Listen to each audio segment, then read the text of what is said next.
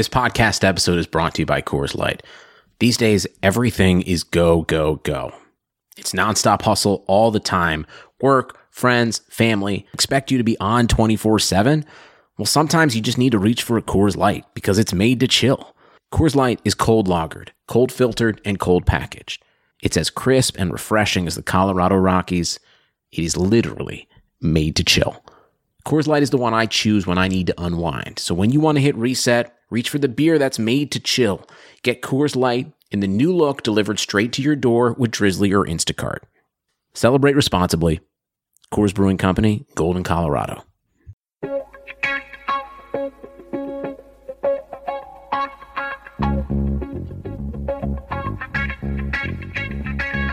Karlsson, Karlsson, världens bästa Karlsson. Karlsson, Karlsson, hoj här kommer Karlsson. Karlsson, Karlsson, ingen faktiskt ingen annan Karlsson spelar jag så bra som mig. Carlson! Karlsson, Karlsson scores! Karlsson, Mattias! Karlsson, världens bästa Karlsson. Snälla He's a guy we actually don't plan on talking about today, but that's okay because we've got a big show. Welcome everybody to another episode of the Keep It Karlsson Fantasy Hockey Podcast, the best fantasy hockey podcast in the world, hosted by two guys who at one point owned Erik Karlsson in their keeper pools. I'm excited. It's been a month since I've done this, Brian. Here we go. I'm your host, Elon Dabrowski. With me, Brian Com. What a relief to hear your voice back on the Keeping Karlsson Fantasy Hockey podcast. Way too much of mine, and yours is better anyway. Thanks to Mark for the help with the intro here in the chat room. We are live, by the way, on Google Hangouts, keepingkarlsson.com slash live for those of you listening thinking, how can I get live next time? That's all you, you just go there. It always leads you to the right place.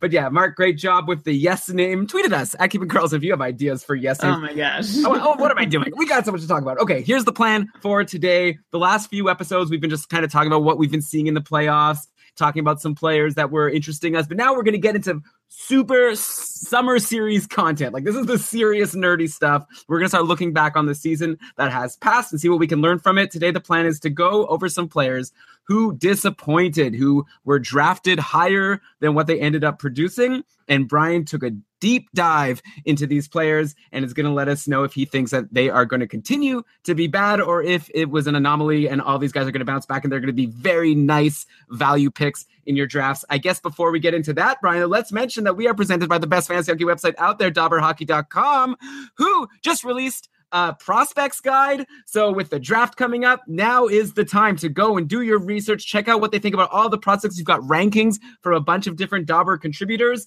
Lots of really good stuff there. And if you are in a keeper league or even a one year league and you want to get a late pick of a guy who no one else has heard of, and that is going to totally steal the show for you, like a hashtag Team Werenski 2017 18 version, check it out, dobberhockey.com, and check out that prospects guide. Yeah, you and I have both purchased the guide, and we will definitely hope to bear the fruits of Dobber and Crew's labor as we try and uh, try and find the next big thing while they're still not so big. Brian, why why did you purchase it? You should have told me. We could have shared it. We're just throw we first of all we're giving a discount to our patrons over the summer. It's only a dollar to be a patron so we already got rid of all that money. Now we're throwing money buying got two kinds of guides. I was just I was just being polite. I'm using your copy.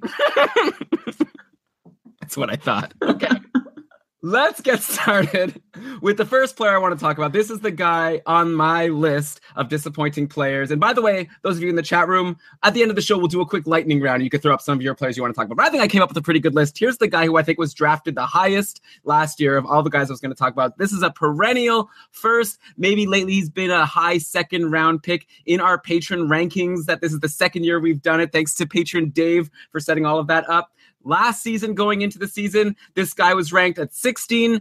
This year in our rankings, he's all the way down at 41. I'm talking about Claude Giroux.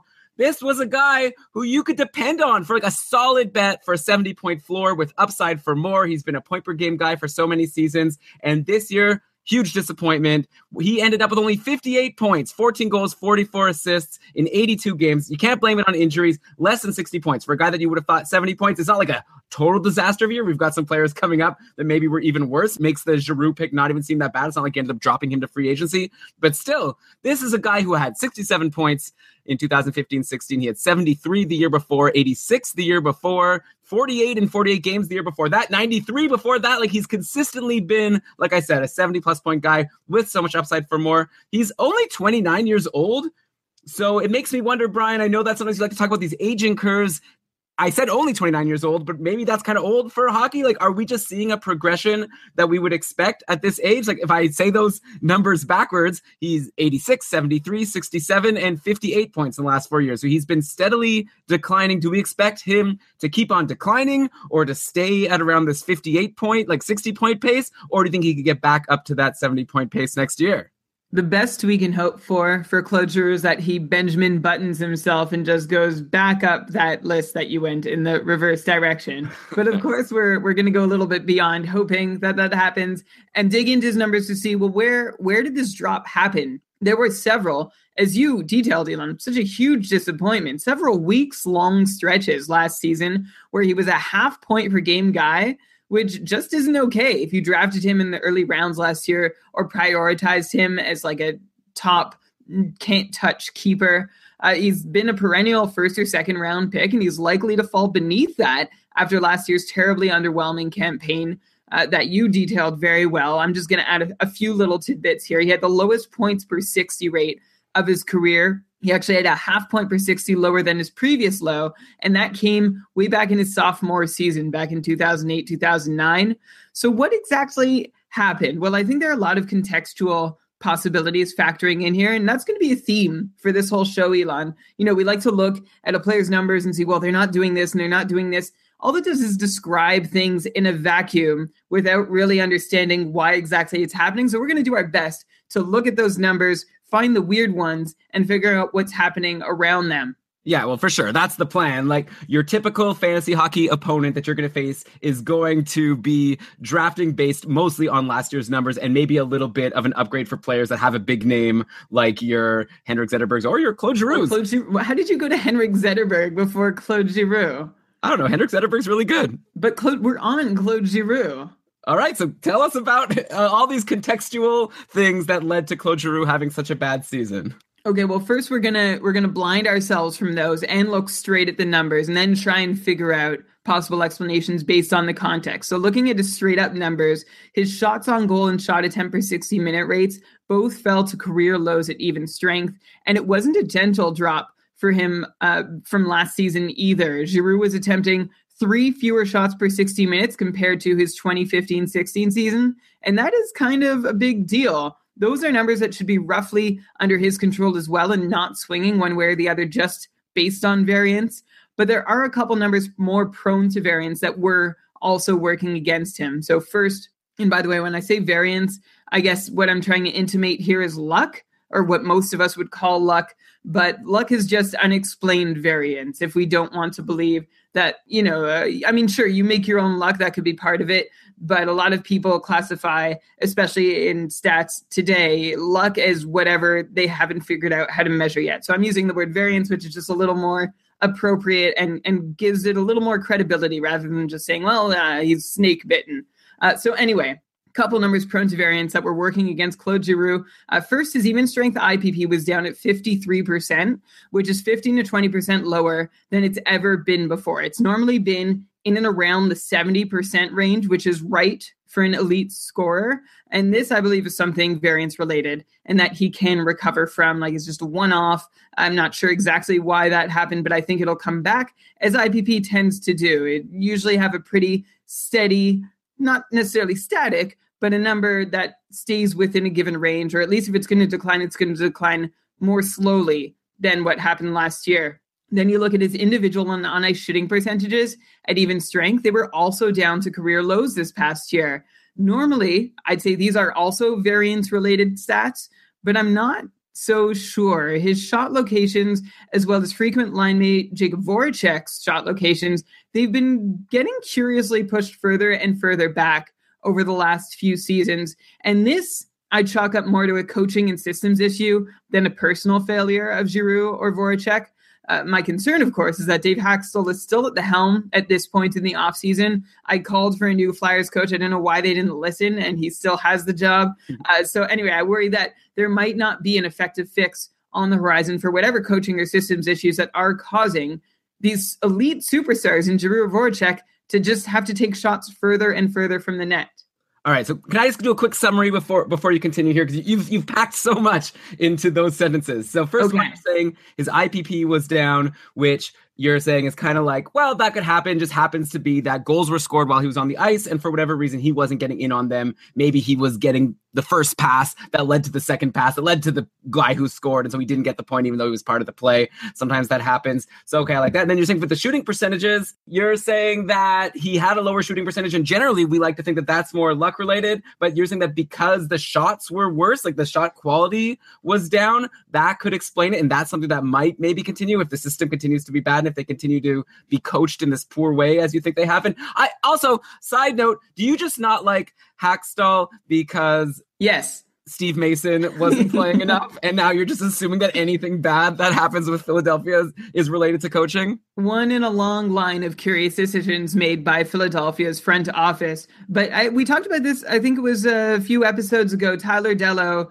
you can follow him on Twitter at Dello Hockey, mentioned, he showed shot charts, and we had actually noticed this already how the shot locations are coming from further and further. Like they're being either boxed out from the net more effectively by other teams. They're not able to get in there. And again, it's not just happening to one of them, it's happening to more than one, which makes me think it's a systems thing. Or they're being told to shoot there. Like that's where they're being told to set up and get shots from. This isn't where you should have your elite players trending towards. Like you want them closer to the net. You don't want them being pushed out further for obvious reasons, or any player, let alone elite. Uh, the and, players, Brian, what if these players are just like older and like not as good, and so they just are getting forced there? It has nothing to do with coaching. The coach is saying, yeah. "No, go to the good places." Is I mean, that, that, that is that is possible. We have talked about guys who have lost a step skating or physically, and they can't sort of push their way into scoring areas as effectively as before. But this really does seem to be a systemic thing. Like Giroux's 29, and we've talked about potential injury issues affecting him before. I don't think that's what this is. I'm not sure what's happening here, but to see the production of two elite players disappear as drastically as it did last season makes me think that it's not either one of them to blame. And I have another reason to be concerned about Dave Hakstol's choices behind the Flyers bench, and that's in Claude Giroux's ice time after five consecutive seasons in which Giroux averaged 20 and a half minutes of ice time per game or more. Giroux skated for just 19 minutes on average this past season, and he actually played his biggest minutes towards the start of the year. If you isolate the start of the year and look at just the last half of the season, he was averaging just 18 and a half minutes of ice time. That's two or three minutes fewer per game than what he's used to seeing over the last five years.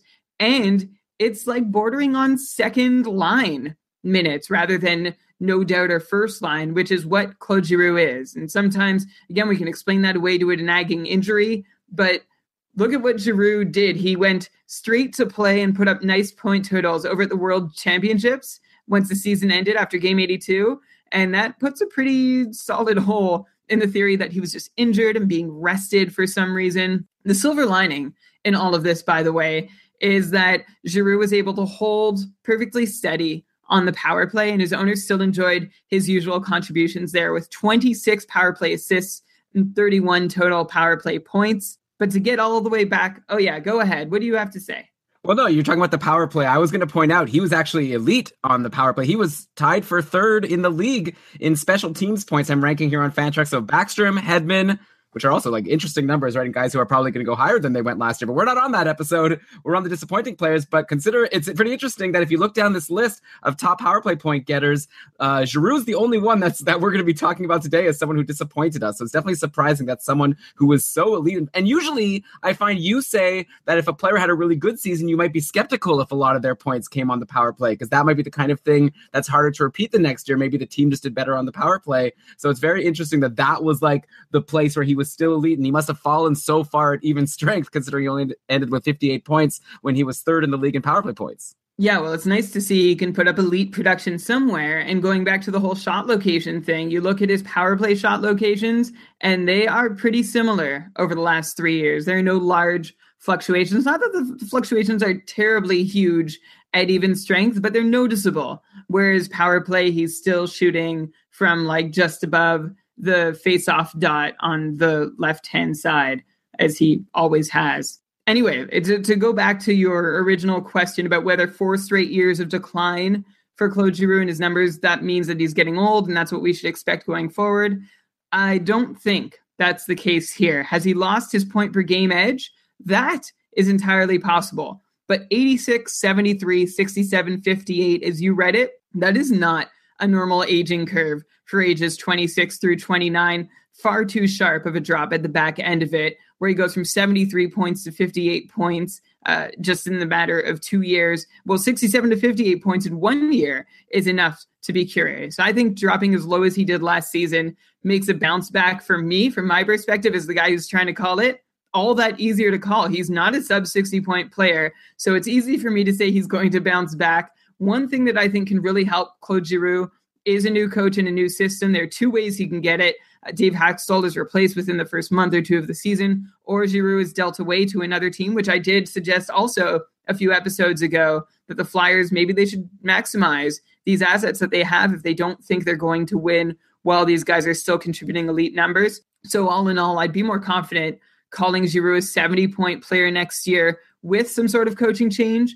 Without it, I'll stick to a cautious 65. But in any case, if he falls outside the first two rounds in your draft, you've likely got a shot at a player with 70 point upside later in your draft than you normally would. And that's something that you can take advantage of if you're up for taking, well, it depends how you perceive the risk. I'm ready to jump on him if he's available in my third round and definitely fourth. Yeah, I mean, I agree. It seems like there's different types of strategies when you're drafting in a one year league. And I keep saying a one year league just because everything kind of goes out the window when you're in a keeper league. And, you know, a guy like Jake Guentzel is a lot more valuable in a keeper league than in a one year league. But I'll bet you there's a lot of people who would rather have Guentzel than Claude Giroux at this point. I haven't seen anyone saying that Guentzel's going to be like lower than 60. I, every, you know, he's having such an amazing playoffs and everyone's so excited about him. Meanwhile, Claude Giroux had this lackluster season. Brian, I assume you would draft Claude Giroux over a Jake Guentzel, forgetting about like position eligibilities or even with position eligibilities, because I guess that makes Giroux less valuable since he's only center eligible. Yeah, with position eligibilities considered. I mean, sometimes Giroux gets that right wing. In fact, usually he gets that right wing eligibility. Uh, so, yeah, that's a tough one. I think I, I would go Giroux. I could see a lot of people going Guentzel. Yeah, I just feel like there's a floor issue here where Claude Giroux, even if he's like horrible, and I guess he has been going down each year, and each year we probably 65 said, point floor though. He had 58 points last year. But okay, but even, yeah, but I agree with you. Like, yeah, probably 60, 65 point floor. Guentzel, and I don't, you know, and this isn't the Jake Guentzel show right now, but I feel like a guy like Guentzel, sure, unbounded upside. Like, if he plays with Crosby, if he's on the power play, like, he could who knows what he can do? He could get 75 points. Like I wouldn't blow me away if he did that, but I feel like there is a lower floor there because you have even if you're the biggest be- Guentzel backer, you know, it's definitely more likely that he ends up somehow on the third line in Pittsburgh. Like he has a few bad weeks and the coach shakes things up and he's off the power play and off a good line. You know, that's not really going to happen with Giroux. Like I know you said that he had kind of like second line minutes, but that's the worst I could imagine coming from Claude Giroux. So I feel like you're taking a bit more of a risk drafting a guy like Guentzel and that depends on how you want to play. You could win your pools with some lucky picks, not lucky, but you know, with some risky picks if they pay off. Depends which way you want to go, Ce- higher ceiling or like lower floor. It's two different strategies. Where'd he go?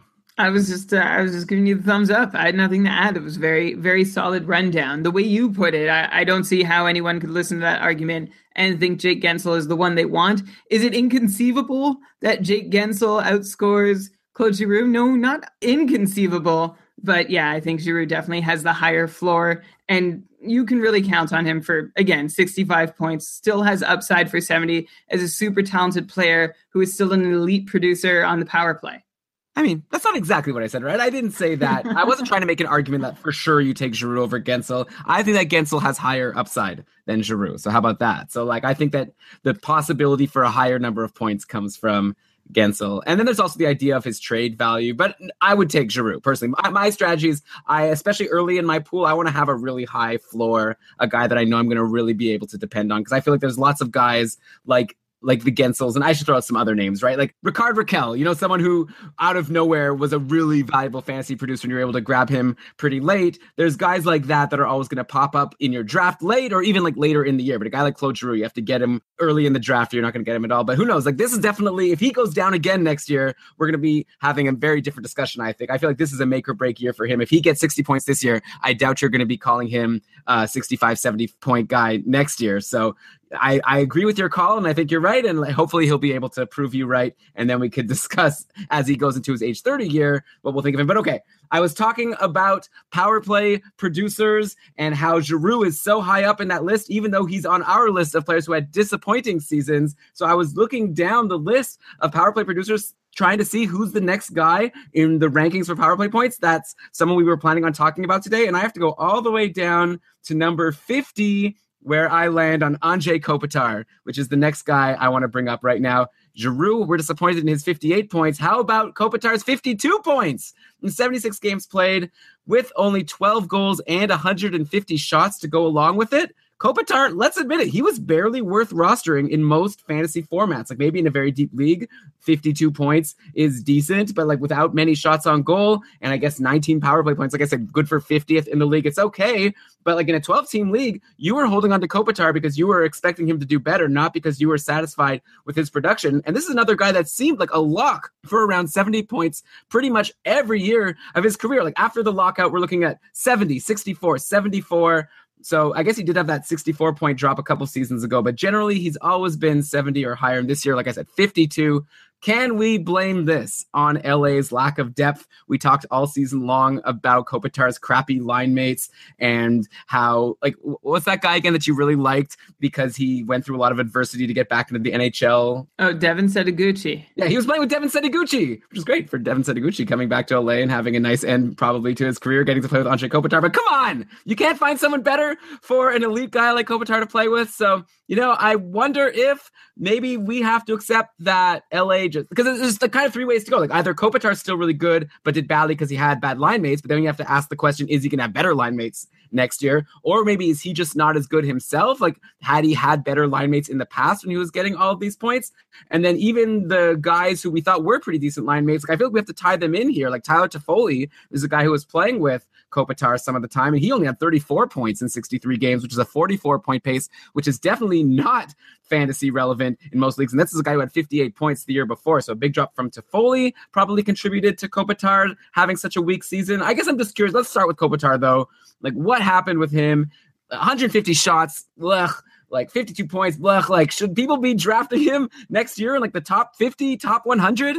Yes, will be my short answer. And of course, I've got a very long answer. But before I get into it, Devin Setoguchi, it was very nice while he played with Kopitar, but it wasn't that much, just 84, 85 minutes on the whole season. So that was just a, a thing that happened. And we noticed it because a couple points came of it and it made for some good chat on the podcast. But uh, all in all, pretty impactless on the whole. But you're you're onto something with the lack of depth thing.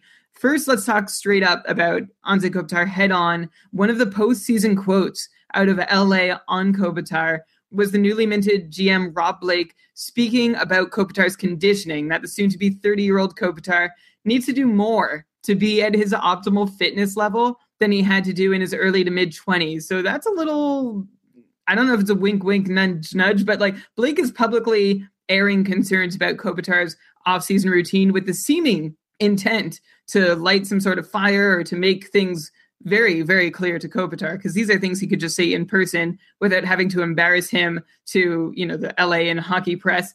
But here's the thing about that comment that sort of makes me uh, wonder exactly where it's coming from. Not, of course, like Rob Blake has probably the biometric data on Anze Kopitar through the season. So I'm not someone to question that, but I am questioning like the narrative Kopitar built this season doesn't really go hand in hand with fitness issues. If you look, I Kopitar started this season in two separate tournaments before he played his first regular season game. Remember, he played uh, for Slovenia's Olympic qualification before even the World Cup tournament, and then he was an anchor for Team Europe in the World Cup, and an anchor in a good way. I didn't know that he was playing on Slovenia's Olympic qualification. How did that go? Did they make it? Oh, come on, putting me on the spot. I, f- I feel like they did. I feel like it was a good story at the time. I just can't remember if it was this particular round or another round. And I think his dad coaches the team. Uh, Oh. He single handedly carries them through their group. And it's very uh, fun to watch the celebrations and see Slovenia have some degree of ho- hockey success. Uh, but back on track. So No, no, off track again. But how will it work? Because Kopitar, like, he's allowed to play in the qualification round, even though NHL players aren't going to be allowed in the Olympics. It seems like just giving them false hope. This was before that decision was Oh, made. Yes, right. if Slovenia has to go into the Olympics without Anze Kopitar, I think they're they're in pretty big trouble. But I think maybe they play a good system. I don't know. I, I don't have the, the, the most to say about the Slovenian national team. Maybe for another show. So Yeah. anyway, If fitness is the primary concern of Kopitar, you think then, you know, he played two tournaments before the season even started. And then maybe you'd think he'd start strong in the NHL season, but then would see his production fade off towards the end of the year. But it's the opposite that seemed to happen. He played very well in both preseason competitions, and then he scored at a 50 point pace for the first three quarters of the season, which is not good for Anze Kopitar. Uh, but then Kopitar finally started doing what we expect from him point wise. Over the last quarter of the year, he had six goals, 13 assists for 19 points over his last 22 games, including nine power play points, rewarding any poolie who traded for him or held on to him or took whatever chance they had to take on him to have him around for their fantasy playoffs. That nice run of 19 points in 22 games began just a few games before the Kings acquired Jarome Iginla at the deadline. And I do think that Iginla coming helped sustain that run. Uh, it helped Kopitar offensively, not to say it did him any favors at all defensively. In fact, quite the opposite. But look at his most common line mates before Iginla came around to maybe help out with some offense. Uh, Marian Gaborik, Dustin Brown, Trevor Lewis, Dwight King. Kopitar is good, but he's not a miracle worker, especially when he's also doing the defensive heavy lifting and often facing other teams' best forwards. So, yeah, I do think the Kings' depth did come into play for much of the season. But pile onto that a career low even strength shooting percentage, which accounts for a loss of about six, seven goals, give or take. And you look at his shot locations over the last few years, they were less concentrated around net front this year than they usually have been. His shots were stretching into the higher slot and around it. Maybe there's something to consider there, though certainly some of his own troubles were plain bad, quote unquote, luck slash variance. And of course, Kopitar had a career low even strength on ice shooting percentage, which can largely be attributed, well, to his own struggles and to the low shooting acumen of his most frequent line mates. One thing to remember for anyone drafting Kopitar or thinking about drafting Kopitar is that his game definitely has changed over the last few years. So if you're looking for Kopitar from two or three years ago, I'm not sure he's there anymore. Uh, you can no longer expect 25, 30 goals on 230 shots. In fact, that was longer than two or three years ago. But assuming that the Kings find a way to offer him some more offensively capable line mates, you could still safely count on 15 to 20 goals and 170 shots with hopefully 45, 50 assists if he has someone to set up. I think he can do that. And the Kings have committed already with the coaching and GM change. They said they want to activate their offense more often. Now, they have some cap constraints they have to work through to be able to provide him with some real help up front. But even if they don't, well, actually, not even if they don't, if they don't, I am afraid that Kopitar does continue taking a hit in his numbers. Maybe he can will himself to 60 points, playing with the likes of Brown and Gaborik and Lewis again next year. But he can certainly get there and have 70 in his sights with some more capable skaters alongside him. All right, so you were saying basically you're not going to go back to a 70 point Kopitar unless you see some improvement in his line mates. You know, we could look at Tyler Toffoli, who, like I said, had a very disappointing season. Of course, he generally plays with Jeff Carter, right? And Kopitar is playing with guys like Gaborik and Dustin Brown, which would be a good line from maybe five, ten years ago. But I did want to talk about Toffoli because he's another guy that I think people were excited about going into this year, not Kopitar level, but still definitely someone that was drafted in pretty much all leagues. And like I said, he was totally irrelevant. Like Tanner Pearson was definitely someone I would have wanted over Toffoli for most of this year. So what do you think about Toffoli? Is he a guy that you would draft? Like, is he going to be a good sneaky late late round pick? Because that's probably where you're going to be able to get him, or do you think leave him in the free agency and then see if he does anything before picking him up? He should definitely be somebody worth drafting, or at least considering drafting towards the tail end of your draft, depending on how deep your draft goes, and maybe even before the tail end of your draft, a lot of people might have been concerned, including you, Elon. I know you were asking me if Toffoli and Kopitar's fortunes might be tied together, and that would be a reason to not expect much from Toffoli if you're not going to expect much from Kopitar. You know, he and Kopitar, they played roughly 480 even strength minutes together over the last two years. So they're far from being attached to the hip. So it's it's hard to necessarily make the connection between one producing and the other producing. That's like only somewhere around 30 games total over the last two seasons when they did play together for the majority of them. But it's worth pointing out that when they do play together, they both definitely see a bump in their on ice goals for rates. Toffoli did get to play most of last year with Jeff Carter and Tanner Pearson, which, you know, they're no slouches either. So that's a pretty good situation. And to be honest, nothing really changed for Toffoli himself between this season and the one before it, except for the one thing we warned you would change going into last season, which was his even strength shooting percentage. In his 30 goal season, his individual shooting percentage at five on five was up above 12%. And then this year, it was down to 6.5%, which sounds low in a vacuum, but it's about uh, not so far off what you would expect when his career number hovers around 9%. In fact, it's lower than you would expect to the extent that 12% was higher than you would expect. So maybe there was a bit of an overcorrection there from 12 all the way down to 6.5%. You know, his on ice shooting percentage, that didn't look so good either, but some regression was due. Perhaps not this much. Uh, Toffoli is still a very good hockey player. He can score 20 goals, no problem. I think he could still manage 25 in a good year. And I've got him finishing a little closer to 58 points, which he had two years ago, than 44 points that he had last year. And some extra power play time, by the way, it certainly wouldn't hurt him. He's never really gotten top billing, being the fourth forward in the power play pecking order in LA, which is a team that still likes to play a three forward, two defenseman configuration when they have the man advantage. And I think it's inevitable that that changes for every team across the league. Uh, enough has been written and shared to know that that four forwards, one defenseman is almost always the better way to run your power play. If the Kings do go in that direction, I think he should be the beneficiary who can then be counted on for more than just the nine power play points he was on pace for last year. Well, I mean, two seasons ago, I think he was getting more power play time. Like last year, he got bumped by the guy who you're never into, Tanner Pearson. Like Tanner Pearson was getting top power play time for most of the season, and that's who bumped Tyler Toffoli. But yeah, if they go to four forwards, then all four of them could play along with Drew Doughty. But that would then bump a guy like Jake Muzzin, who's another disappointing player on LA. Yes, you can continue about Jake Muzzin, but just uh, Toffoli had 11 power play points last year. Nine of those power play goals uh, he had a great power play shooting percentage as well last season, but the difference between 11 and 9 isn't that huge. I would love to see him uh, a little closer to 15, but yes, 11 over 9 is a start. Right. Okay. So let's go to defensemen. So there's a lot of disappointing LA Kings players. Don't even get me started on Jonathan Quick, who was disappointing in another way, just in that he was injured for all of the season.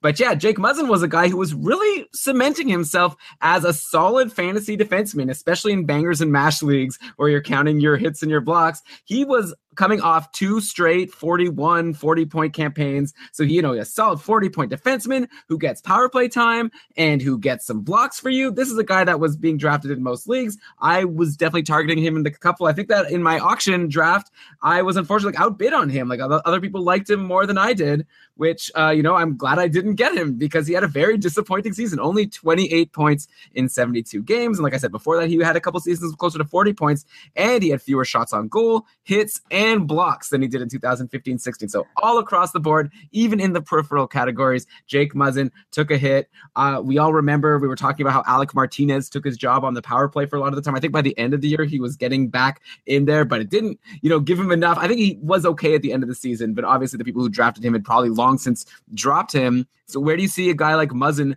for next year? You know, I'm not expecting fireworks. I think 40 points is a decent ceiling, but it should. I thought that was also around his floor. I thought he was just a good, solid bet to get you 40 points. Now I don't know. I would draft him if he's going to get me 40 points and those hits and those shots and some power play points. I would for sure draft him in my league, probably like decently high. I like a guy like that on my team.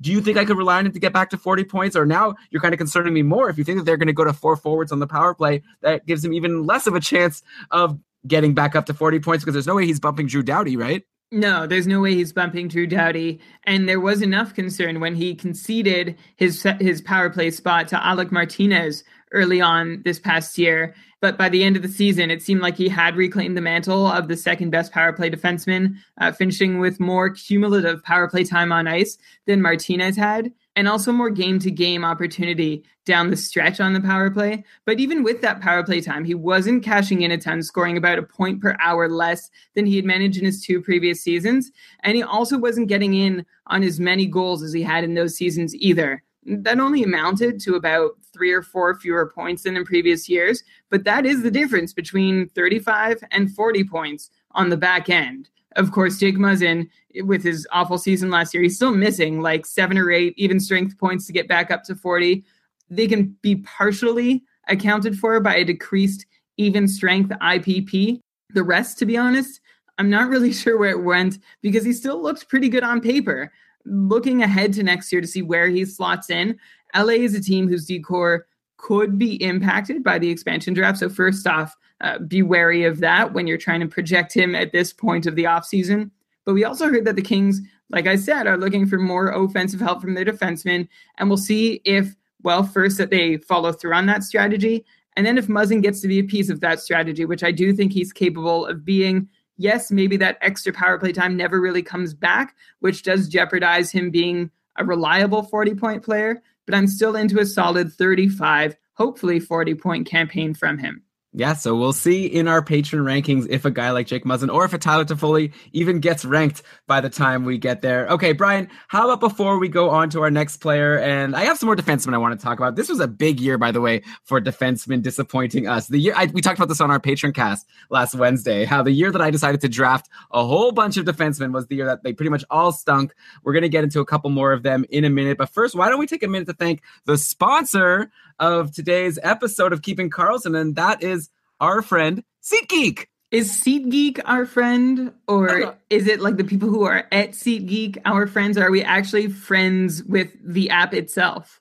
Well, SeatGeek is my friend because the app, I mean, because the app helps me to find tickets to concerts and sporting events in such an easy way. Sometimes buying tickets for these things can be really complicated, but with SeatGeek, it makes it easy. It's the smartest, easiest way to get tickets to live events. With SeatGeek's seamless mobile experience, you can buy and sell tickets in just two taps, and SeatGeek helps you to find the best seats at the best prices, fully guaranteed. There's nothing quite like seeing your favorite team or musician in person, and SeatGeek will get you closer to the action for great value. I really like how they rank things by value. So you can not only see by price, but sometimes wonder, am I getting a good deal? You know, it's cheaper because the seat sucks, or the seat's really expensive, but maybe it's worth it. So I want to know the whole story, and SeatGeek does a great job of filtering by that. So I would say that if you want to go somewhere, and you should, it's the summer, go to a show, go to an outdoor show at the Budweiser stage. I think Jack Johnson, not the hockey player, was there in Toronto just recently. I wonder if any of our patron friends went there. I know that patron Dave always changes his team name to Banana Pancakes whenever he has Jack Johnson on his team. Or at least that was my experience with a couple this season. Brian, wait, what am I talking about? Seeking? oh, yeah. They also give you even a better deal if you sign up just because you're a listener of Keeping Karlsson. So why don't you tell our listeners about that? Wow. If you want a friend who finds you tickets easily to concerts and events and hockey games and the like, you can download the app or head to the website, put in the promo code KEEPING when you sign up, and SeatGeek will give you a $20 rebate on your very first purchase. How about that? 20 American dollars. So check it out, SeatGeek. Like Brian said, offer code KEEPING how about we get back to some players that a lot of people are wondering if they should be keeping because they were so bad last year? And I think one of the guys that I really want to get your take on, there's a lot of defensemen I could choose from, but I want to go right to Oliver Ekman Larsson on Arizona. We talked about him a bit on the Patreon cast. It really got me thinking, like, man, this is a hard guy to peg. On one hand, we used to love him. He had 55 points in 75 games two seasons ago. Previously, had been more of a 45 point guy, which is still pretty good for a defenseman, but we really saw something special coming out of him, especially on a team that doesn't score that much. Then last year, it all fell apart 39 points in 79 games, which is brutal. He also only had 145 shots as opposed to the well over 200 that he had in the previous couple of seasons. But the thing with Arizona is that it looks like the future is bright. Like, I feel like on the last Patreon cast, Brian, you were listing a bunch. There was a question that we had about which rookies and which sophomores stars do we expect to break out next year? And like so many names came out of Arizona, like Clayton Keller, Dylan Strome. You mentioned D'Angelo, Christian Dvorak, as some people have talked about. Plus, they have Max Domi, who we're still waiting for him to make that breakup that you know a lot of people have projected that he'll do. Jakob Chychrun is like looking like a good piece. Like there's a lot of good pieces on Arizona, which makes me think they could be the type of team that could score a lot of goals soon. And Oliver Ekman Larsson is the core power play defenseman. Plus, there was that news that he had an injury last year, which makes me have some solace or gives me some idea that maybe he could have been better if things were a little different and maybe next year he'll be healthy and the team will be better and they'll have all these good players. It makes me think you got to keep him, you got to draft him high, but at the same time,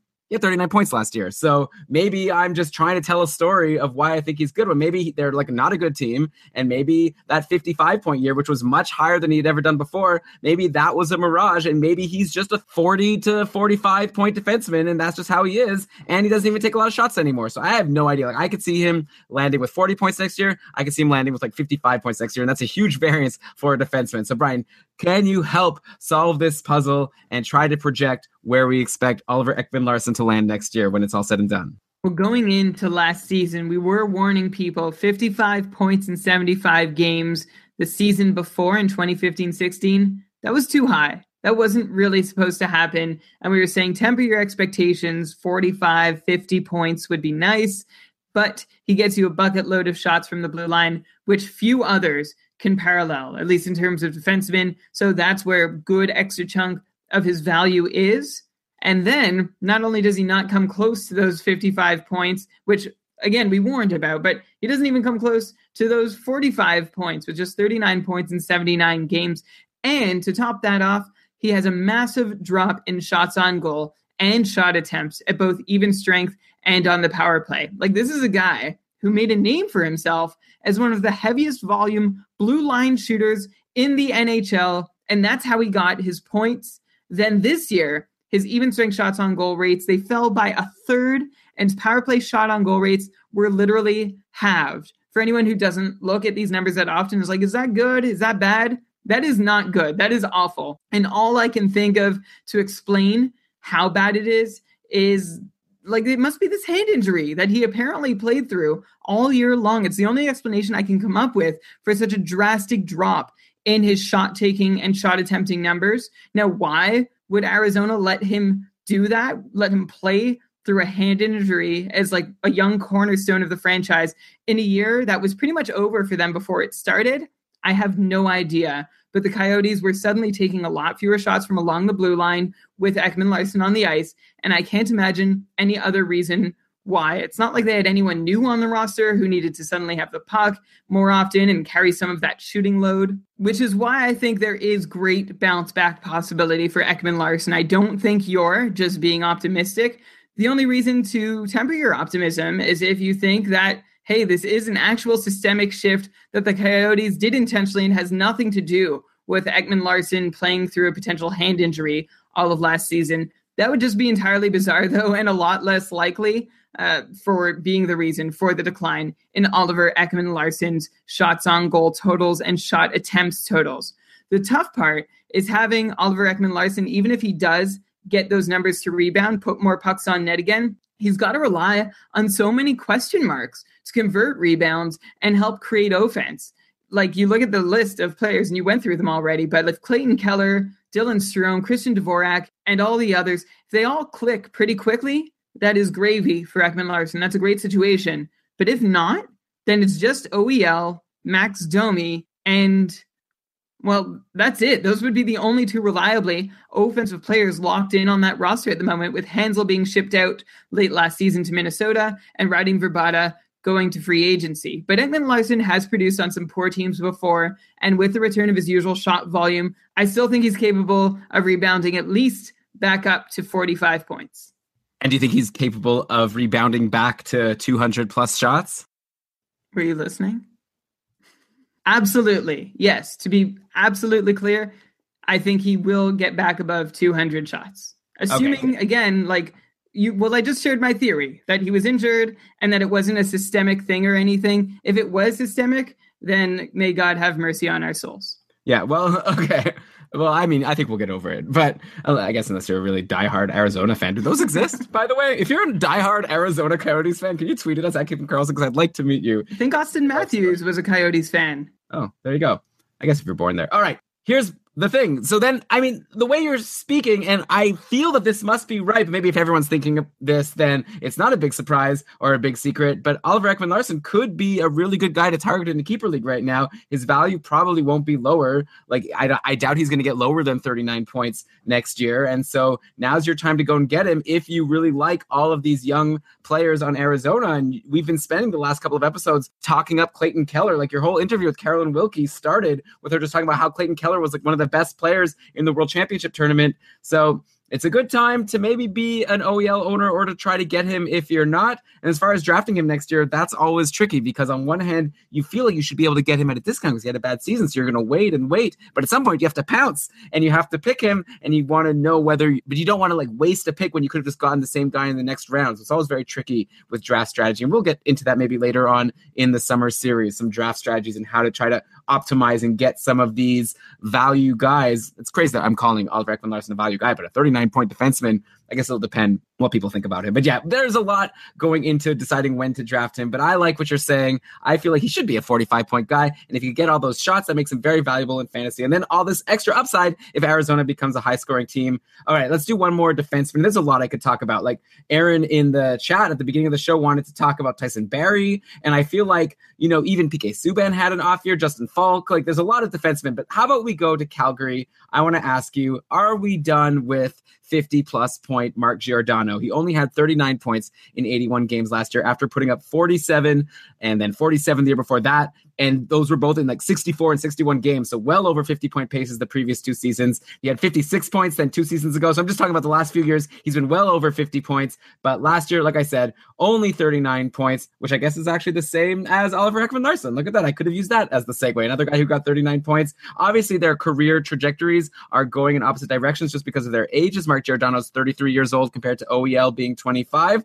But we've seen some defensemen in the past, including Brent Burns, put up good numbers well into their mid 30s. But at the same time, with Calgary, they have a new stud D man, Dougie Hamilton. I wonder if he's the reason why Mark Giordano is starting to dip, just because they have other people that they could depend on now, even though it was actually TJ Brodie, who was getting the majority of the top power play time, if I recall, which was pretty weird. But anyway, yeah, what do we do with a guy like Mark Giordano, especially in a league that counts blocks? He can be really valuable because he gets so many blocks. And when he was putting up 50 points, 50 plus points, like we're talking closer to a 55, 60 point pace over those last few seasons, he was a real stud, a guy that you wanted to draft really high. Maybe he was a little overrated, but like really a good producer. How risky would it be to use an early pick on Giordano next season? Like, do you think that 39 point season last year is the new normal for him, or do you think he could get back to being a 50 point guy? I'm going to lean towards the latter. I don't think you'd be wasting a pick if you're at the part of your draft where you're looking at 50 point D men, maybe 45, 50 point D men.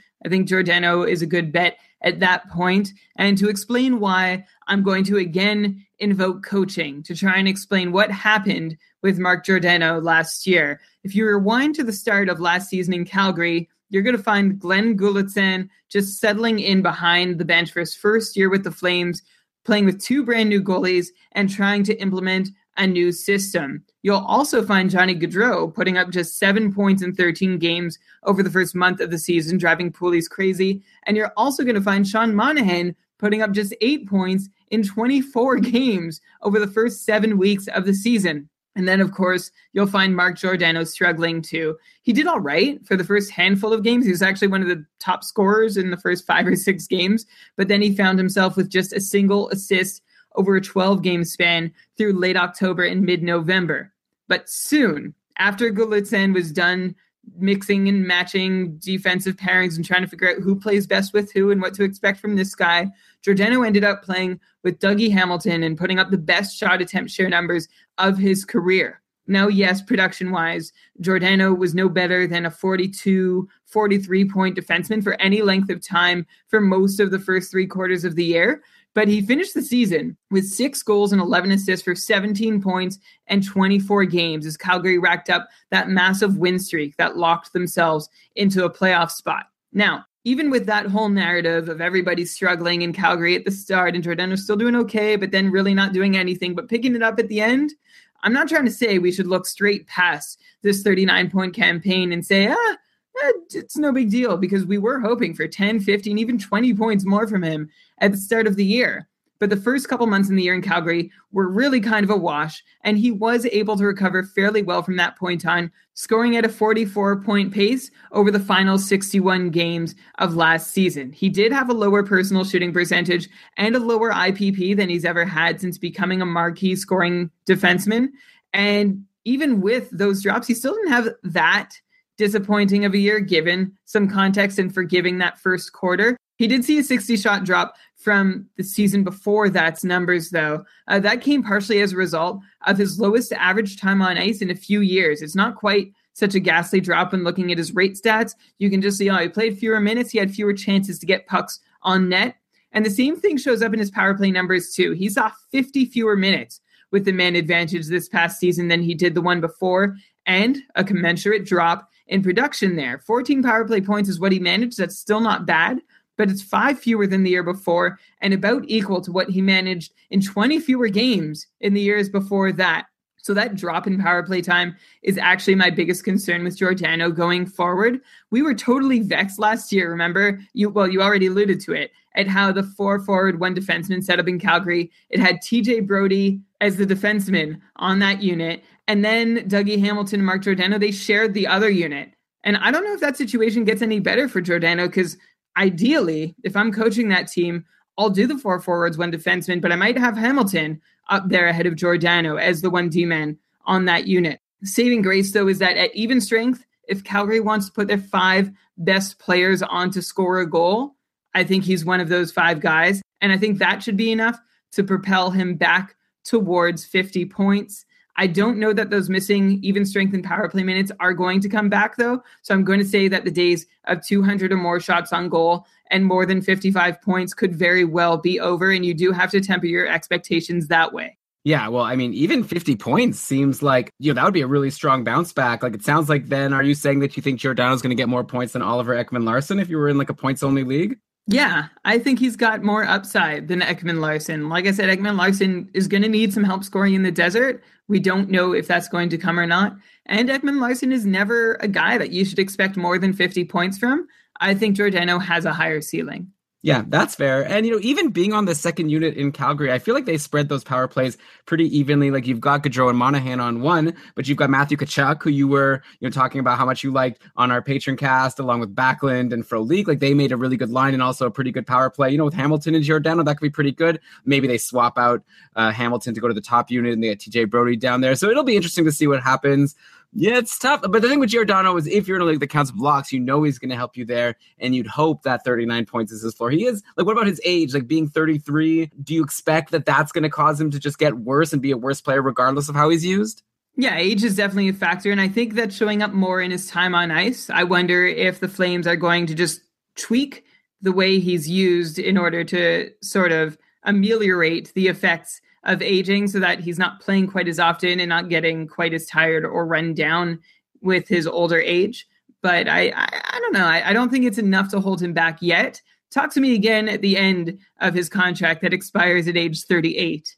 Well, yeah, that that could be a problem in five years from now. But okay, while our listeners are off uh, looking up the word ameliorate, great word. Uh, so we're gonna stop talking about skaters for a bit. Maybe we'll hit some at the end. Or actually, no, I have one more skater for you. We've been talking about guys who we saw do so well for so many years, and then finally had a bad year. Maybe with Oliver Ekman Larsson, you know, he had some good years, then one great year, then now a bad year. How about a guy who people were so excited about, even though it was only his second season in the league? I'm talking about Dylan Larkin over in Detroit. He went into the season with such high expectations. I remember our patrons, we had a patron, I forget who it was. Please let us know in the patron only Facebook group if you're listening to this, saying that he was going to, or maybe you won't because you don't want to be embarrassed. He was saying, like, for sure, 60 points, upside for 65. Like, people were so excited about Dylan Larkin. And you know, why not? He like he did a really good job in his rookie season. He had 18 points in his first 24 games and then ended with 45 points in 80 games. So he did actually peter off during the second half of the year, which made me think maybe he wasn't going to be as good the following year. And you know,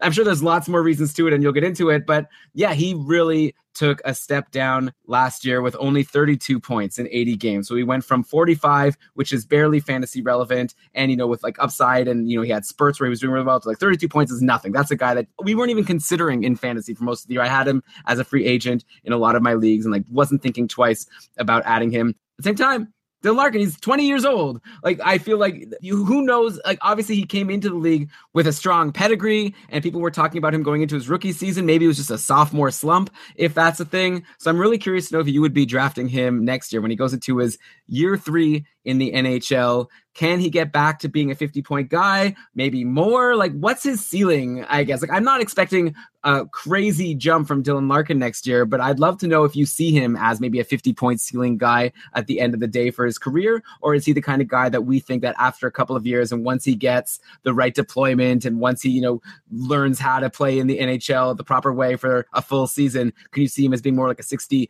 plus point guy, or is, are we thinking like would that be way too high for a guy like Dylan Larkin? For the few theories you've thrown out, I'm going to focus on two of them. The first is he's only 20 years old. Like that that's the age that he was this past season. The other point I'll focus on is is you also just said, does he just need better deployment?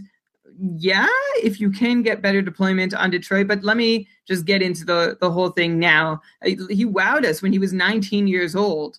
It's hard to remember that he was that young, and so it's okay to not keep flying ahead at such an intense pace at such a young age, especially when there was so much else happening around him that wasn't really helping him any. Now, like, can you just give the guy a pass for having a miserable season last year? Eh, probably not. Like, that's a bit too heavy of a sophomore slump to really just write off. So let's look around and see deployment wise and usage wise what was happening around him. Well, the first thing that jumps out at you is that his most common line mate last year was Justin Abdelkader. And then after that, Dylan Larkin played most often with Riley Sheahan, he who failed to score the entire season until the last game at the Joe Louis Arena. Although, uh, to be fair, right after Riley Sheahan, you've got a whole bunch of guys who played a pretty similar amount of minutes with Larkin, like Nyquist, Nielsen, Tatar. But three players who Larkin saw next to no time with Henrik Zetterberg, Thomas Vanek, and Anthony Mantha, who were arguably the three most successfully offensive Red Wings this season.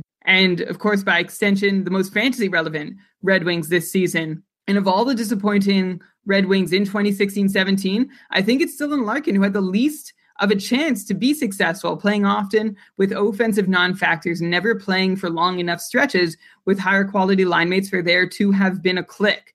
I have my greater concerns that I've aired before with Detroit as an organization. Like, what's gotten better in Detroit since Mike Babcock and Jim Nill left the organization? Not to say that they were demigods or something. Like Jim Nill has certainly made his share of mistakes in Dallas, and Mike Babcock has had some criticism for what he's been doing in Toronto at times, although, like, there's no disputing he's done an amazing job there.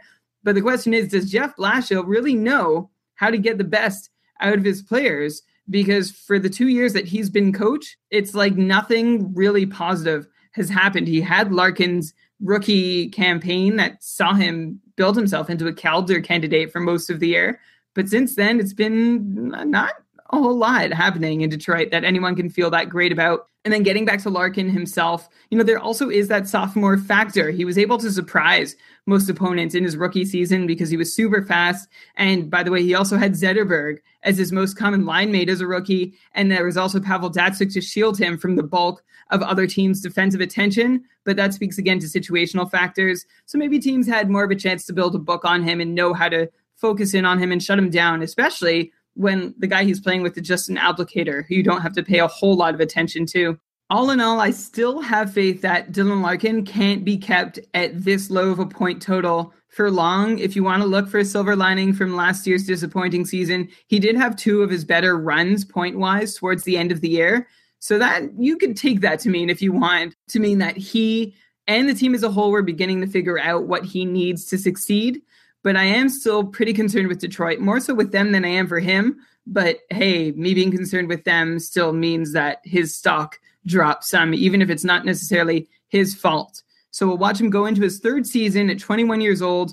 I'm going to give him a conservative 50 points. But if things click around him and someone gets a clue and figures out a way to get something good out of that Red Wings team, he could be a key cog of that and pass 55 points. Okay, so you're saying for next year, you think he could bounce back to 50 points, maybe 55. What about longer term? Like as a keeper, is now a great time to go for him? Like, do you see him as someone who could be a 60 plus point guy a couple years down the road? In a keep four, a keep six league, I don't think he's much of a keeper. But yeah, if you want to keep someone who has potential to be above 60 points in the future, I think he is a good guy to look at. And then one more question. So if you're saying 50 points for Larkin next year, I know you've said a lot over last season that you really like Anthony Mantha. Who would you be drafting first between those two guys? Last year, Mantha was the clear winner and he was playing with Zetterberg. But maybe next year, you know, I, I can't see Mantha getting so much more than 50 points. Maybe you have them pretty close together. Well, Mantha also got jerked around the depth chart a whole lot too, being given prime opportunities at one point and then seeing them yanked away. I think he was even scratched when he was one of the most offensively productive forwards for a stretch. It's been really weird how Detroit has handled their players. So I, I think I'm going to go a bit of a cop out with my answer and say whoever gets the best deployment. Larkin is a center. I think he could be the guy, although, you know, they do have Nielsen who plays the position too. I'm going to call it a toss up. I want to think it's Larkin, but I think it's probably a negligible difference between the two. And then I guess you could throw someone like Nyquist in there. It's an interesting conversation of who you want to take on Detroit, I guess, after you take Henrik Zetterberg. So speaking of Detroit, how about a guy who's even more disappointing than Dylan Larkin last season? Let's go to a couple of goalies and we have to go to Petr Mrazek. This was a guy that seemed like such a solid guy to get. Like in a keeper league, you definitely wanted Petr Mrazek. Now, like Detroit's probably wondering if they even should protect him or Jimmy Howard going into the expansion draft because Mrazek just had such a bad year. So let's let's take a step back. Let's go back in the past 2015 16, where he had an amazing season 921 save percentage in 54 games played. He like clearly stole the number one job from Jimmy Howard. It looked like Howard was going to be a career backup for the rest of his career unless he could move somewhere else because Petr Mrazek was the real deal. And just like with Dylan Larkin, like many pools were excited to draft Mrazek, expecting him to continue to be the number one goalie in Detroit, putting up above average numbers. And what they got instead with Mrazek was a brutal 901 save percentage. He lost the job to Jimmy Howard. It only took a bunch of Jimmy Howard injuries for Mrazek to end up getting another 50 games. And even when he had those games, he didn't do very well with them. Like I'm saying, like I remember there was a couple of times where it looked like maybe he was starting to get things going. And, you know, maybe if Jimmy Howard would stay out, it could be good for him to find his game. But he kept on falling apart. End of the year, like I said, almost below 900. So now we have to decide what to expect for next year. It doesn't seem like you have high hopes for the Red Wings overall, but Mrazek is only 25 and should likely get another shot at being the number one goalie with Howard having dealt with injuries all of last year. So I feel like there's still a chance for Mrazek to be a number one goalie or maybe share the duties. But if you think Detroit's going to be not a great team, I guess then it comes down to is this like a Cory Schneider situation? We'll get to him. Uh, you know, a Cory Schneider from the past situation where a goalie on not a great team, but he can still put up decent numbers, or is he like not very good? Like we haven't seen very much from him in his career. He's still you know only done three seasons overall. Is he more of the 921 goalie that we saw two years ago? Is he more of the 901 goalie that we saw last year, which would make him completely useless? Is he going to be in your tier five again come Schmore Goaliesborg? Or do you see him being higher or lower? Being the maybe starting goalie for the Detroit Red Wings means that it's pretty hard to rise above tier five in my goalie tiers at the moment. But if you look at what went wrong for him last year, I think part of it is correctable. He fell pretty far in his short-handed save percentage, which is prone to a fair amount of variance. He was a top 10 goalie in the category in 2015 16, but he fell way down into the bottom third of goalies. In fact, maybe even worse, he was ranked 23rd out of 29 goalies, right behind Cory Schneider on the penalty kill. Uh, so that's not a great place to be. That's a good way to kill your numbers. Mind you, his even strength numbers did fall as well. Not totally sure why. It could still be a defensive thing. Like if you look at what Detroit has on their D corps right now, it's not great. They're giving up a lot of high quality chances. At the same time, it shouldn't matter so much about the team playing in front of you. If you're a good goalie, if you're an NHL average goalie, you should be able to still put up an NHL average save percentage, which is what I think Mrazek is capable of doing. Okay. Well, so not super high hopes, and tier five means he's going to be falling below a lot of other goalies in your rankings, but someone to keep in mind, someone that people really liked before. So maybe there is some hope that he can go back to being a useful, I don't know, second goalie on your team. Probably not. I don't know. I'd, I'd maybe take him as my third goalie as a guy to roll the dice on and hope he could help. Here's a guy now, we've already mentioned him. So let's do the other goalie I really wanted to talk about Cory Schneider. Oof. Like just what a bad season for Cory Schneider. Maybe he's the most disappointing guy I have on this whole list. He was likely a top five to maybe eight goalie picked in a lot of leagues, especially ones that count shots against, like saves, you know, and then rate stats. Because we expected Schneider to be a guy that even though New Jersey's not going to get a ton of wins, even though we were optimistic with Taylor Hall coming, and we thought even without a lot of wins, he was going to play a bunch of games, get a lot of saves, have a great save percentage. And it just didn't happen. Like everything that I just said didn't happen. Like even though he put up like a 920 or higher save percentage in each of his past six seasons, like everything was pointing to Cory Schneider. Just he was just going to have another great season. He was even at 925 and 924 in his previous two years in New Jersey. Then last year, here's what he ended up with a 908 save percentage in 60 games played just a disaster. Like he had been over 920 and then he couldn't even get in the teens. Just a horrible, horrible year. We expected him to bounce back all year long. And while he seemed to be getting back on track with a 928 save percentage in January and a 925 in February, so it looked like, okay, we're back to normal. He ended the year as badly as he started it, putting up a sub 900 save percentage in his last handful of games or last like 12 games. By the end of the year, he was even splitting time with Keith Kinkaid. Like he wasn't even getting consistent time as the starter, though I guess New Jersey didn't have anything to play for. Maybe they even wanted to lose and maybe it worked. They did get first overall pick in the upcoming entry draft. All this said, he is Cory Schneider. He has a big, long career of being very successful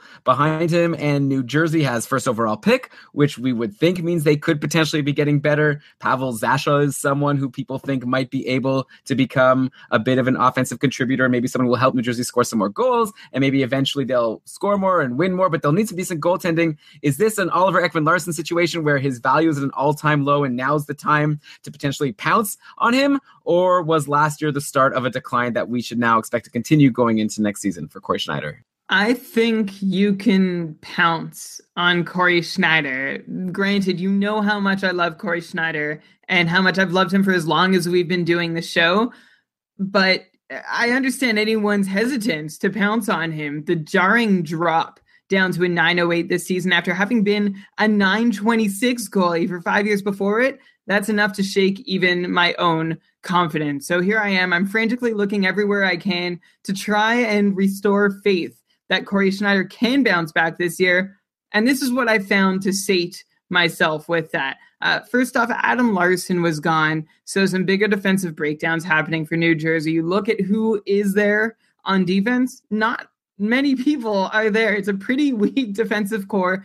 And it showed they were the second worst defensive team in the league using score adjusted shot attempt share as the way to define a bad defensive team. And for some reason, also, Cory Schneider was just an 843 goalie while on the power play. That's a really weird thing. That's not something we ever look at, power play save percentage. It just means, uh, I don't know, other teams were getting some prime chances and burying them when they were shorthanded.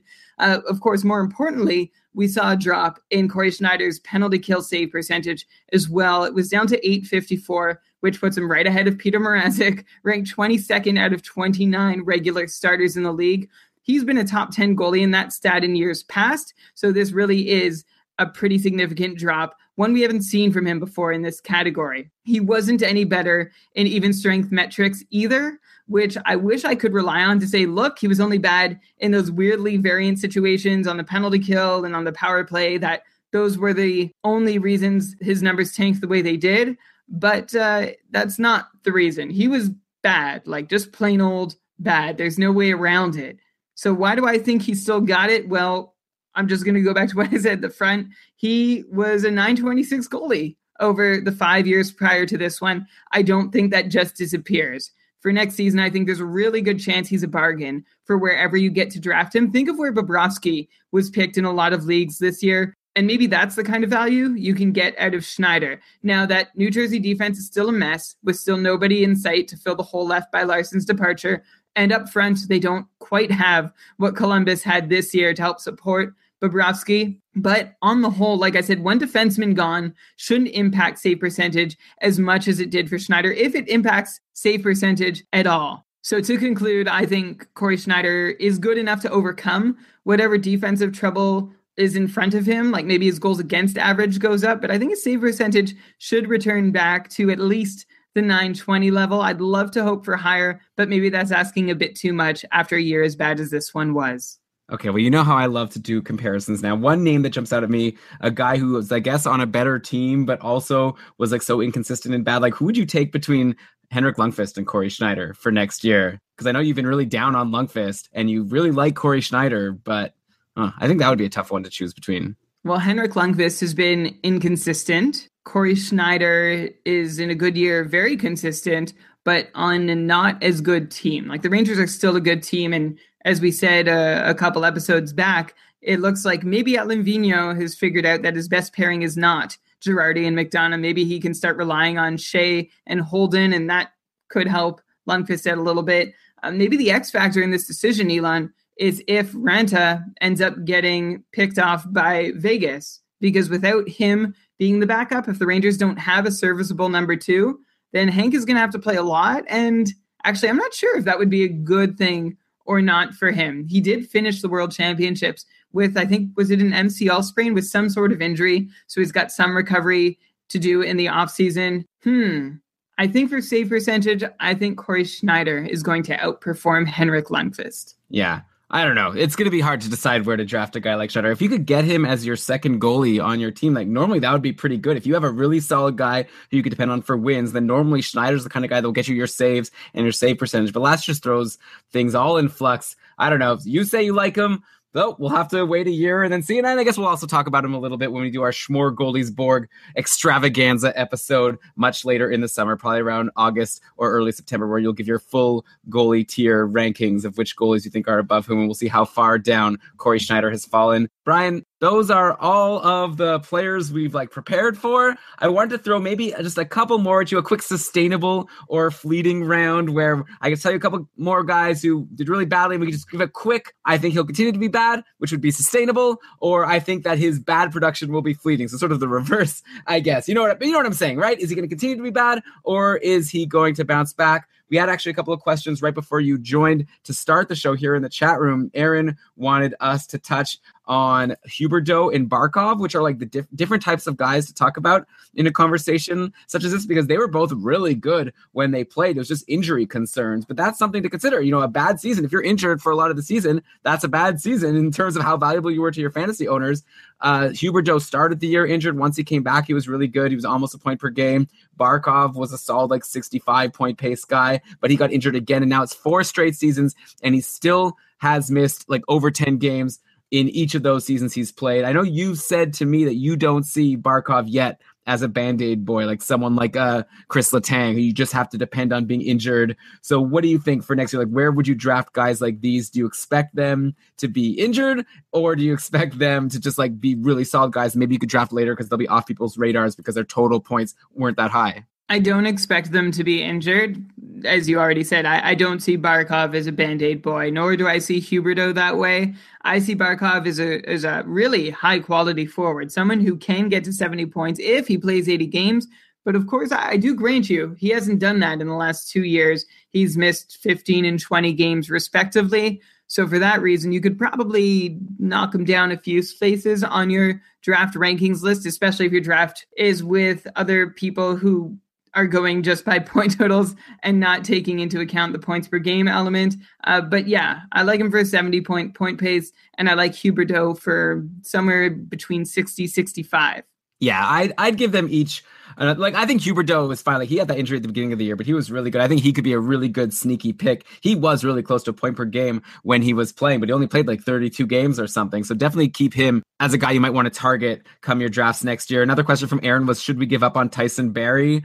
Uh, my answer to him is like in Colorado, there's like no competition on defense for Tyson Barrie's power play time, right? And he actually didn't do so so badly considering how few goals Colorado scored, like how bad they were. Barrie had a really good stretch at the end. I think he ended still with around 40 points. So I feel like I wouldn't give up on him because I think that Colorado can they be like as bad as they were last year for all of next year? I know we haven't seen any changes yet, but I wouldn't give up on him. Like maybe give up on him. He was getting 50 plus points each year for the past few seasons, then like down to like closer to a 40 point guy last year. But I think that he's at least good for 40 points, which is good for a defenseman. And I still see the upside for 45, 50 points. Like I wouldn't give up on him. I guess it depends when you say give up on him, like who are you going to get instead? Yeah, exactly. I think the question is like, should you give up on Colorado as a whole, let alone Tyson Barrie?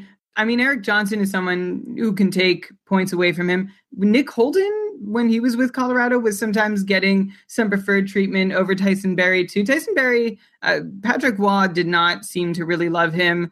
Uh, he got demoted in terms of minutes and role. And then with Patrick Roy gone, last year was just a, a gong show, not because Patrick Roy was gone, but maybe because he quit at the end of the summer and they weren't ready for it. So yeah, like I, would still like to see 45 50 from Tyson Barrie. Uh, the question is can Colorado support a defenseman getting that many points? And I have to say, I don't know that I have an answer for that. I'm curious to see what their offseason moves look like, and maybe that will give me some confidence in their front office, or it will just continue to keep it at a rock bottom level. Yeah, and I mean, you could ask the same question about Landeskog and Duchene, even Nathan MacKinnon, who is so great whenever he's not playing for Colorado, right? Whenever he's in one of these tournaments, like the tournament at the beginning of the year or the World Championships just recently, Nathan MacKinnon is like a top guy, like I think Carolyn Wilkie said in your interview with her. So but then even Duchene and Landeskog were guys that were always drafted next year. You'll probably be able to get them at a discount. And I put discount in quotes because who knows if it actually is a discount if this Colorado team continues to be so bad. So I feel like with these Colorado guys in general, maybe like you say, we have to wait and see what happens in the offseason before we dig too deep right now, like they're not looking great, but maybe they could do something to try to improve the team or at least give us some confidence that all of these guys could improve back to the types of fantasy producers they were going into the season over the past few years. Uh, do you, Brian, you see my list in front of me. Is there anyone else here you want to talk about to close out the show? Well, one name who I was expecting to be part a bigger part of this episode, but maybe everyone's just already moved on, is Jordan Eberle, who had an awful season, was destroyed in the press, maybe so, to some degree, rightfully so. I mean, destroyed by fans as well. It wasn't just the mainstream media not liking a season, but there is a number that describes how bad his season was, and it was a career low individual shooting percentage at even strength, uh, way lower than it should have been. So, like, even if some of what's being said about him is true about his low intensity or fitness or lack of motivation or just not clicking or not wanting to click, just not fitting in with this Oilers lineup. Even if all of that is true, he still shouldn't have had as bad of a season as he did this year. So I like him for at least a small bounce back next year. I also noticed there was an ever so slight skewing of his shots to his on wing side. So he's shooting on the right side. Uh, and that's a difference from the past couple years when he's had success shooting from his off wing. Uh, maybe that just accounts for a small piece of the puzzle here. I still contend that the individual shooting percentage accounts for the largest piece of the puzzle, but that could be another thing. So maybe they are using him in a way that isn't as amenable to him scoring goals as they were using him before. Yeah, Eberle, man, that he'll be you'll be able to get him at a discount, assuming he's even in Edmonton, right? It's possible that they'll trade him for a defenseman in the offseason. I've seen a lot of people saying that they think they should do. I mean, keep in mind also he had such a brutal playoffs, right? Only two assists and no goals. If you didn't like his regular season shooting percentage, how about a zero percent shooting percentage in the playoffs in 13 games? So that was not very good. Though it is interesting when you look at his career stats all lined up as I'm doing right now he had his most ever shots on goal in a season last year, believe it or not. He had 208 shots, which is his highest ever total, but only 20 goals, which is his lowest in the past four years. So I see where you're coming up with this idea that maybe it was a shooting percentage deal, but also we both recall how he was off the top power play and he was, you know, not playing with great line mates for a lot of the year. I guess he was playing with Ryan Nugent Hopkins, who's another guy who could totally be in this conversation.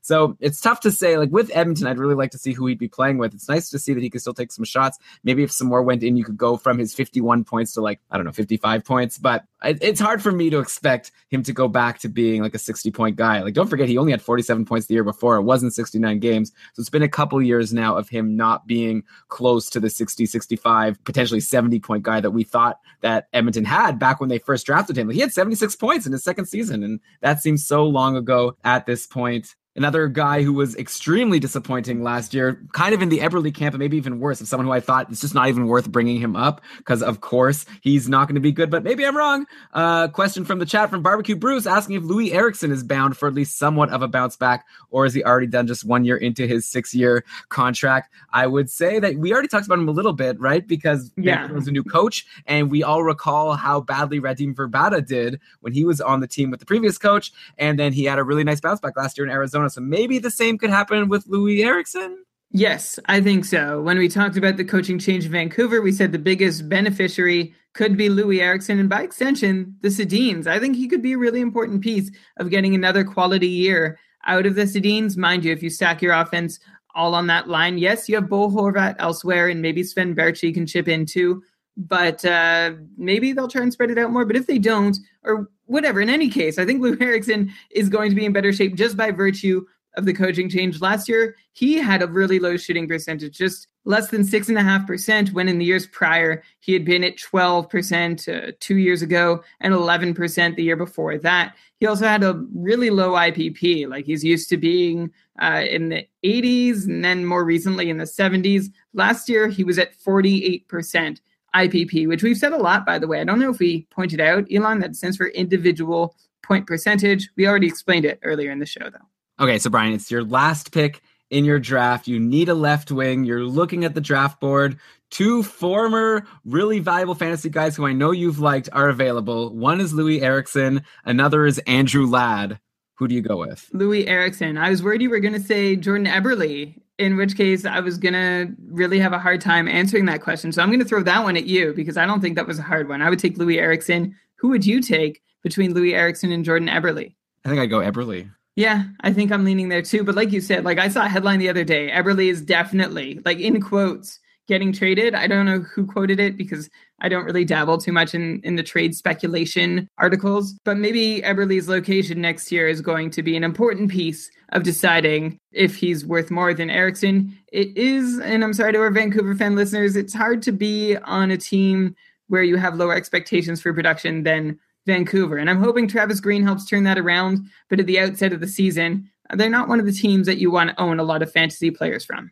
Well, I know patron and former podcast guest Cameron Robinson is very excited to own Brock Boeser. So we'll see if he uh, ends up being as valuable to him. But I'm sure he's going to trade him before the season starts once he talks him up to all of his fellow poolies and he'll get back some like stud for him and end up rolling through his league like he always does. Okay, I guess you guys aren't too interested in Cameron Robinson's fantasy prospects, but it's a big part of the patron group. By the way, Speaking of the patron group, as we're wrapping up the show, maybe you could consider becoming a patron of Keeping Karlsson because if you like this content, we would love your support. And I think we give you something pretty fun in return because you could join our patron only Facebook group for only a dollar a month. You could support the show over the summer, have access to all these conversations. We could have our own chat about which players you think were disappointing, whether you think they'll bounce back. Any question you ask, you know, Brian and I are there to answer, as well as all the other patrons. We also do our monthly patron cast. You get access to all the old patron casts. We just did one last Wednesday, which was a lot of fun. Like I said, we went through a whole bunch of prospects and sophomores for next year that we thought could potentially have impacts in fantasy. So you could check that out. Plus, we have the Keeping Karlsson Ultimate Patron Fantrax League which we are going to be starting to ramp up very soon. I'm very excited about that. We have some fun plans for that league, some changes for next year, which we'll get into on the podcast regular, but the patrons will get first dibs at finding out what's going on. So if you're interested in any of that, you can check out keepingkarlsson.com slash patron. With that, why don't we cue the outro music? And you could go ahead and read us the credits. All right, this episode of the Keeping Karlsson Fantasy Hockey Podcast was presented by Dobber Hockey and supported by our patrons. It was researched with help from Dobber Hockey, Frozen Pool, Hockey Analysis, HockeyViz.com, Hockey Reference, Hockey Database, Elite Prospects, Flames Nation, Roto World, and Fantrax. Thanks for everyone for listening. We hope you liked it. Let us know on Twitter at Keeping Karlsson what you thought of the start of our summer series, and we will catch you all with another episode in a couple weeks. Until then, keep on keeping Karlsson.